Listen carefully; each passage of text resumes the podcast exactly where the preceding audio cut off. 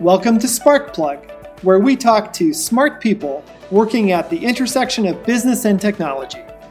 Brought to you by Snowshoe, your smarter loyalty leader.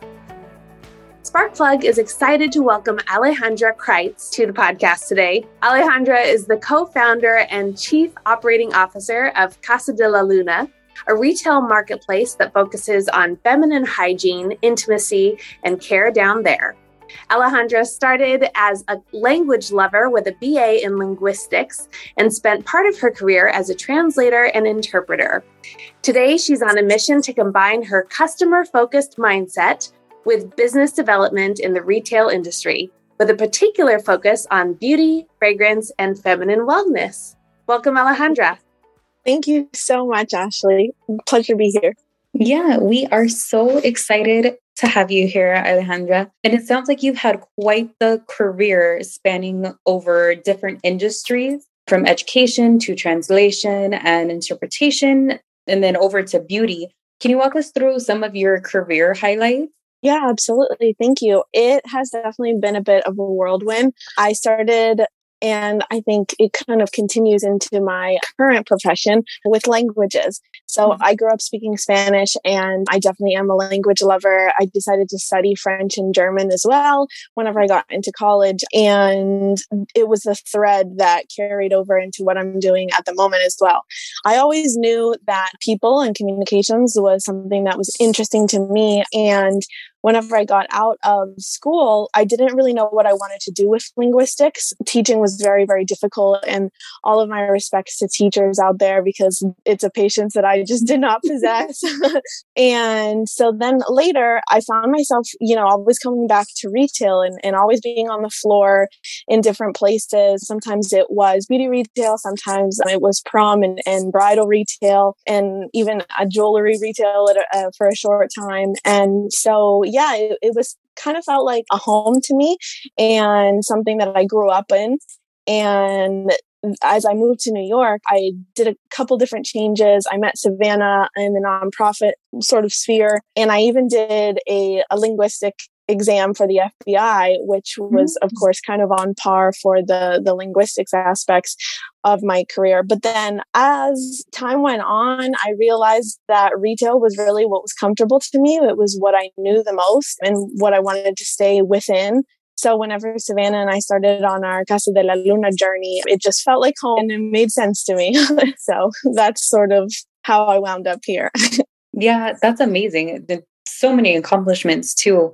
I personally would love to chat about your career in the beauty industry. I have I've been a makeup artist for about 10 years now and so I am very well versed in the beauty industry as well. So what draws you to this industry?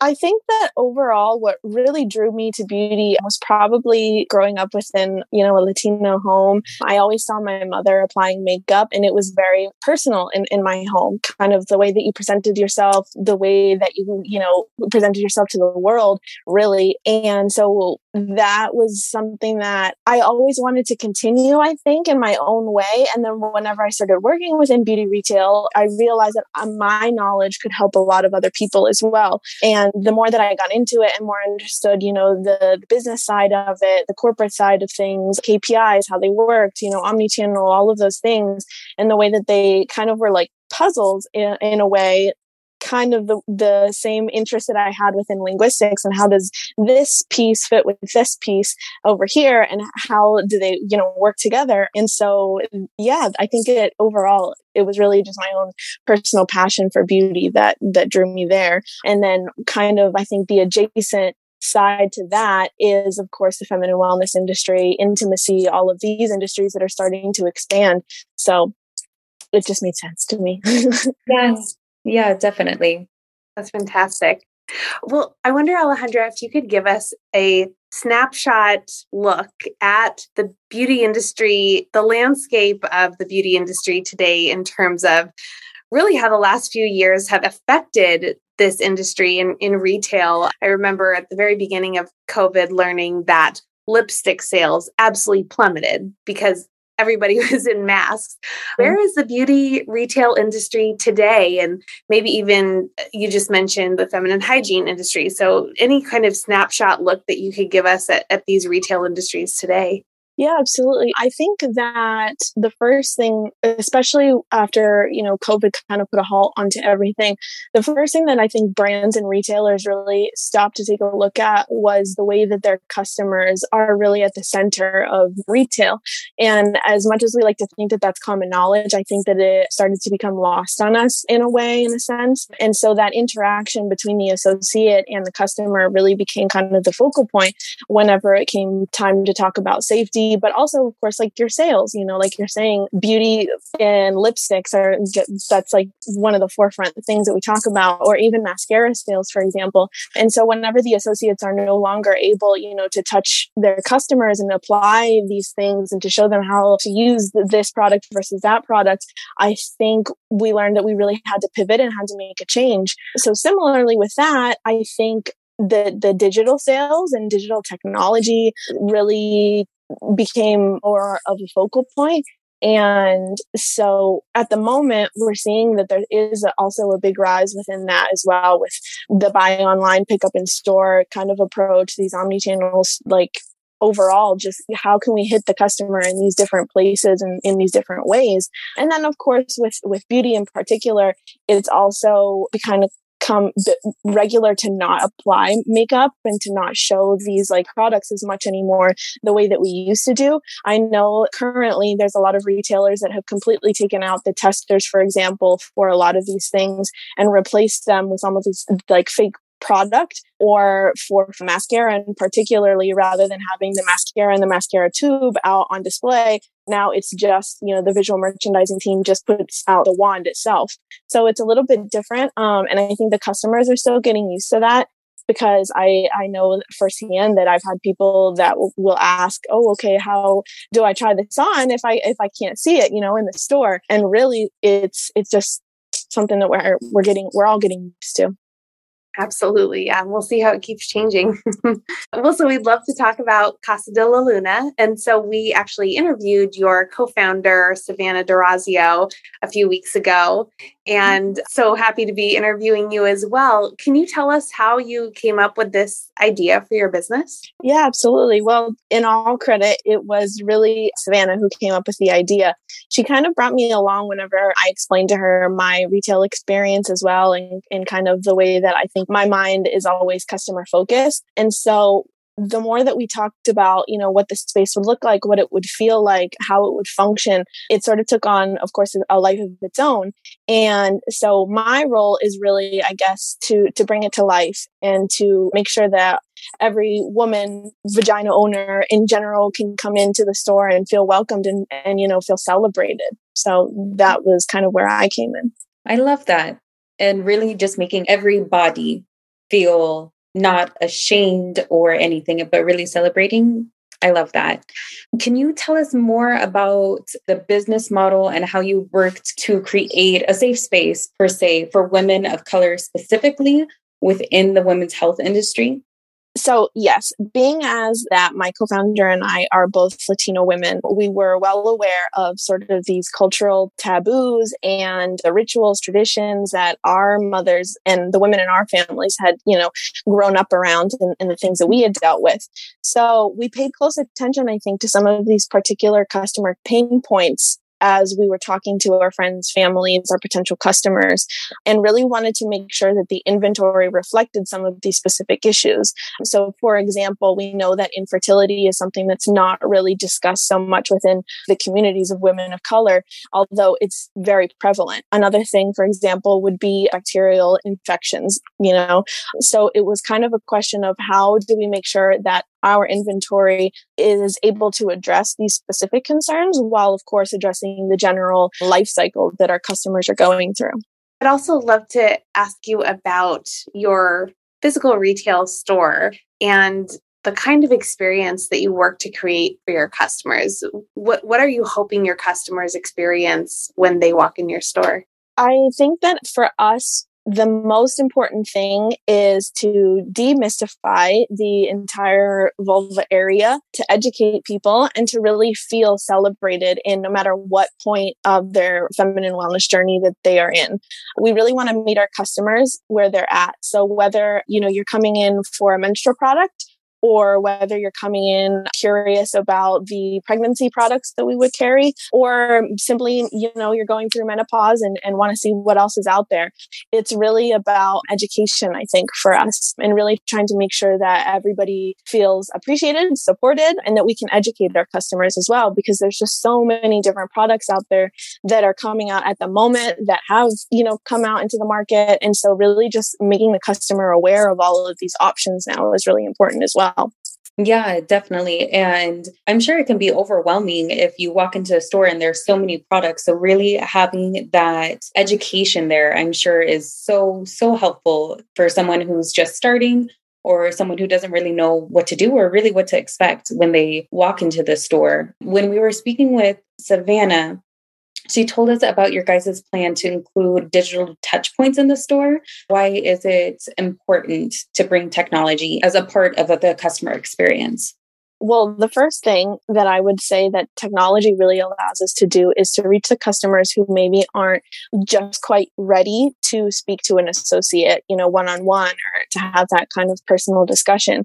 So a lot of like these chat boxes or the skin reading technologies or whatever it may be, they really kind of take out the in person aspect of what we know to be customer service. So in the case of maybe someone who was raised, you know, in a family that doesn't feel comfortable talking about bacterial vaginosis infections yet, they can still be assisted and they can still receive the assistance that they need through our customer support but without having to have the uh, sort of one-on-one in-person discussion about it. Another thing that I think that we're seeing, especially with the younger consumers, is that they are wanting, I think, a bit more of a diverse experience whenever they go into these stores because retail as we knew it, of course, in the past is not what it's looking like anymore. And it's not really just the customer entering into the stores and getting their things and leaving. It's a lot more about the experience, that experiential, you know, kind of what what am I going to find when am I going to the store? And so I think that the gamification, and that's one of the things in particular that Savannah and I are focused on, is how do we entertain these younger customer persona as well, and not just people who are coming in and coming out type of a thing. And then with that, of course, is really just the evolution of retail. I think that in today's day and age, if you are going to survive in retail, then you have to be aware that things are changing and what might have worked in the past isn't necessarily what's going to work in the future. So how do we stay ahead of these trends? How do we stay ahead of social media? Like, you mm-hmm. know, all of these things. So I feel like that's a perfect explanation, honestly. And you kind of kind of touched on this, but so you sell products in store, obviously, and then also online. So how do you tie these experiences together for your customers? Yeah, so I think that that's whenever e commerce and brick and mortar really is meant to work in fusion together. So the customer might not necessarily want or have time to come into the store themselves and to speak with an associate, but maybe they already know what they're looking for. I think that that's the beauty of like Amazon, for example. We're not really going on Amazon just to explore and, and to find out the different things that we can find, but rather you know what you're looking for. And so you immediately place your order and it arrives at your house, you know? Or for example, especially within our industry, if, you know, you are experiencing severe cramps due to your menstrual cycle, the last thing that you probably want to do is to get up off of the couch and go to the store and do all of these, you know, these physical movements. So to have the ability to place an order that's delivered to your house is game changing. And so we see kind of these different experiences where the physical aspect maybe isn't so necessary. So that's whenever our e commerce and delivery and the operations behind all of that can really be amplified, I think, to still produce that perfect customer experience. And what about customer loyalty? And this is kind of related to customer experience in general, but do you have a customer loyalty program at Casa de la Luna, or how does loyalty play into your business? I think that one of the things that is really inspiring to me is the moment is to watch some of these brands, especially the direct to consumer brands, as they are sort of tackling loyalty in their own sense. I know, for example, the Honey Pot is doing a fantastic job of making sure that their customers are very educated on the ingredients within, you know, the products that they're using. Or, for example, even some of the intimacy products that I can think of at the moment. And these brands are really making sure that they have something for everyone. So for me, the loyalty is really specifically about making sure that everyone is served and that everyone feels comfortable and everyone is being educated. So our inventory is a reflection of that. It's a reflection of, you know, whether it is menarche and menstruation, whether it's family planning, pregnancy, whether it's postpartum pregnancy, or if it's menopause, that there's really something for everyone. And I think that that's how we are captivating an audience to make sure that, you know, there's, there's just so much out there and that everyone can come into Casa de la Luna and be, and be served. I love that. So, how do you, I guess you kind of answered it already, but how do you build and engage loyalty within your customer base? And it sounds like really having the inventory to serve everybody that comes into your store and making sure that they feel supported and, you know, celebrated and welcomed and everything like that. Are there any other tactics per se that you use? I would say that the the other thing that's kind of parallel to that is really understanding your customer because of course women are so diverse. All of our, you know, feminine life cycles are different. We have such a variety of things that it really takes a lot of discussion, a lot of data collection, a lot of focus groups, a lot of just a lot of conversations to really understand like what everyone is going through and whether that is something that maybe we've all shared uh, such as menstruation or you know discomfort during these times monthly times or whether it's something like a gender affirming surgery that not everybody is going through, but that still needs to be addressed and that still needs some sort of a retail home. Yeah, just making sure that we're really understanding our customers and like how we can best support them is really, really the key. So it takes time. And I, by no means do I think that it's going to be perfect every time that, you know, we swing the bat, but it's just something that we're going to have to perfect and something that we're really, really focused on. Well, as we start to wrap up here, Alejandro, here's a question that we've asked many podcast guests before, which is if you can look into your crystal ball at kind of five or 10 years into the future, what do you see for the future of retail in the US and maybe even specifically that retail experience for consumers? What should we all expect? I believe that definitely it's going to be more personalized and personalized in different ways as well. And what I really hope is that all brands and retailers have a better understanding of their clientele and their customers. For example, if you're going into, you know, Dick's Sporting Goods and you are looking for a particular thing, that you are able to be met with a lot of different options and education, I think, as well. Just as if you were walking into, for example, Macy's and you were looking to improve your skincare routine, that you're really met with the different levels and helped, I guess, in different ways. But overall, I would just say yes, that that personalization is really going to be the key to making sure that every customer is satisfied in, in whatever way that, that looks like for them. Yeah, and it sounds like Casa de la Luna is already doing that by really personalizing and having the digital touch points in store, or if they feel comfortable asking an associate for help. And so, this last question, it's my personal favorite question. So, what do you want your legacy to be, and what do you want to be remembered for?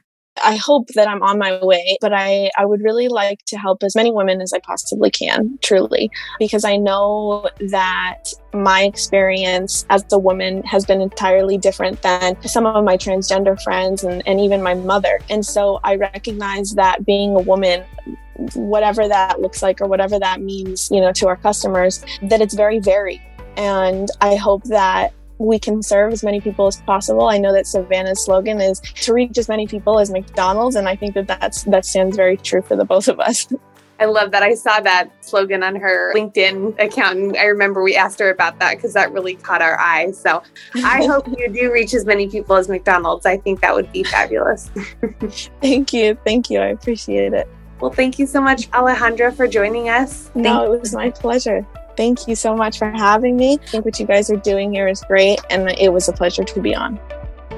Sparkplug is a wholly owned property of Snowshoe. All content, copyright 2021, Sparkplug Media.